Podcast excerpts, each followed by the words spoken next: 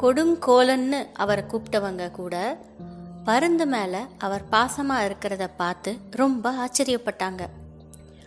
பருந்தும் அந்த மன்னன் மேலே உயிரியே வச்சிருந்துச்சு.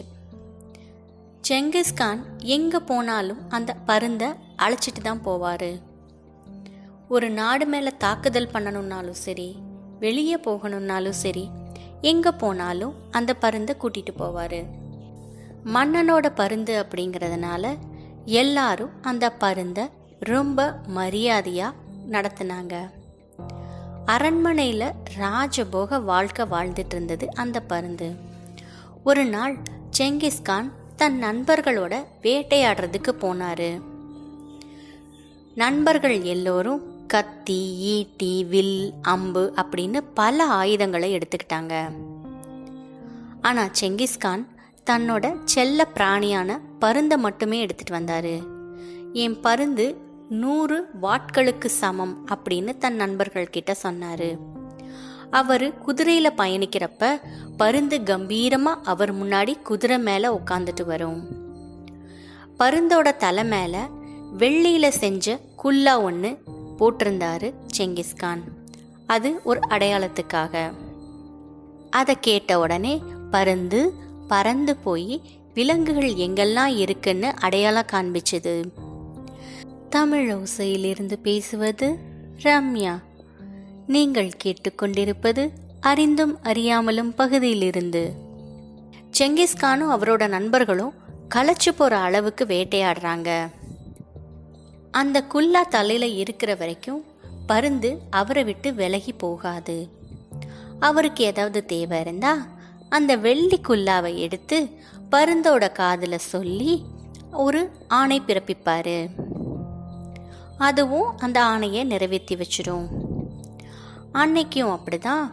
வேட்டையாடுறதுக்காக விலங்குகள் எங்கெல்லாம் இருக்கு அப்படின்னு பார்த்துட்டு வர சொல்லி பருந்துக்கிட்ட சொல்றாரு. செங்கிஸ்கான்ன்ற மன்னன் செல்ல பிராணியா ஒரு பருந்தை வளர்த்துட்டு வந்தார். மேலே பறந்தபடியே வேட்டைக்கு உதவி செஞ்சுக்கிட்டே இருந்தது பருந்து.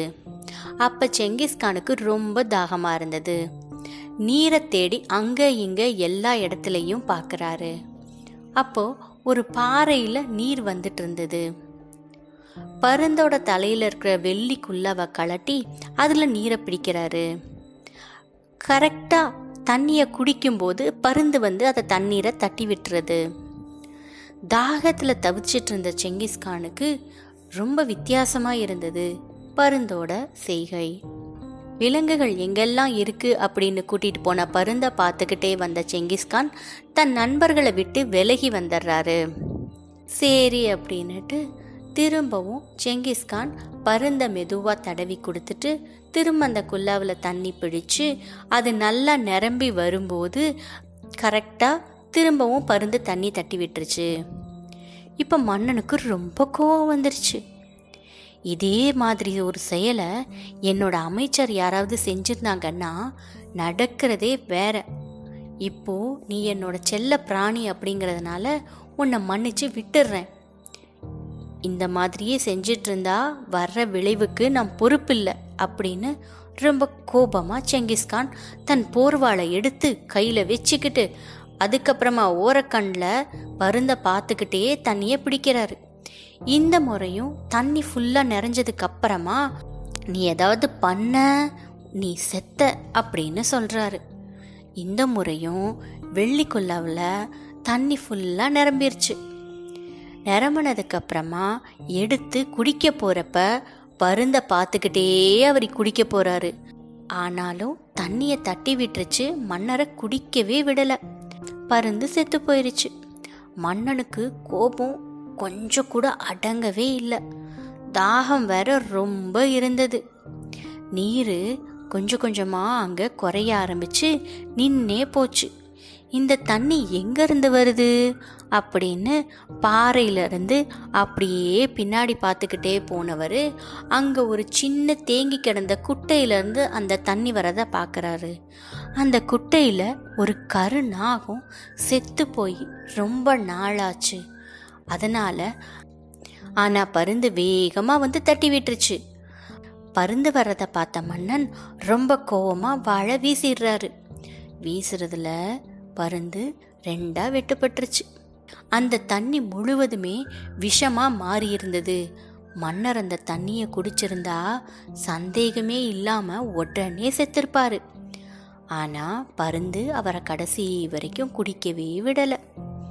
உலகத்திலேயே பெரிய கொடுங்கோலனான செங்கிஸ்கான் பருந்து செத்து கிடந்ததை பார்த்து அந்த இடத்துல உட்காந்து அழக ஆரம்பிச்சிடுறாரு.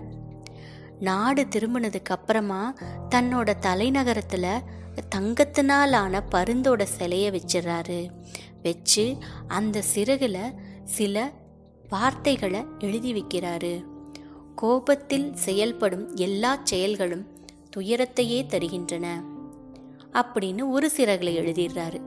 இன்னொரு சிறகுல உன்னுடைய உண்மையான நண்பன் உனக்கு பிடிக்காத செயல்களை செய்தாலும் அதை உன் நன்மைக்காகவே செய்கிறான் என்பதை நினைவில் கொள்.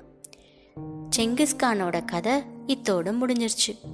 ஒரு செயலை செய்கிறப்ப அந்த செயலை மட்டும் பார்க்காம அதை யார் செய்கிறா எதுக்காக செய்கிறா அப்படின்னு பார்க்கணும்.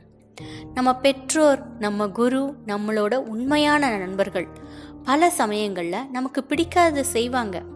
அதுக்காக அவங்கள விட்டு விலகிடக்கூடாது. அவங்க நம்ம நன்மைக்கு தான் செய்கிறாங்க அப்படின்னு புரிஞ்சுக்கணும். அப்படிப்பட்ட நண்பர்கள் உங்களுக்கு கிடைச்சி அதில் எந்த குற்றக்குறையும் சொல்லாதீங்க. நம்மளை கவிழ்க்க நினைக்கிறவங்க நம்மளை புகழ்ந்து பேசுவாங்க. நமக்கு பிடிச்சதை தான் செய்வாங்க. ஆனால் நம்மளை வீழ்த்த நினைக்கிறவங்களோட நோக்கம் என்ன அப்படிங்கிறத நம்ம புரிஞ்சுக்கணும். அதனால் இனிமே எதையுமே யோசிச்சு சிந்திச்சு செயல்படணும். நன்றி.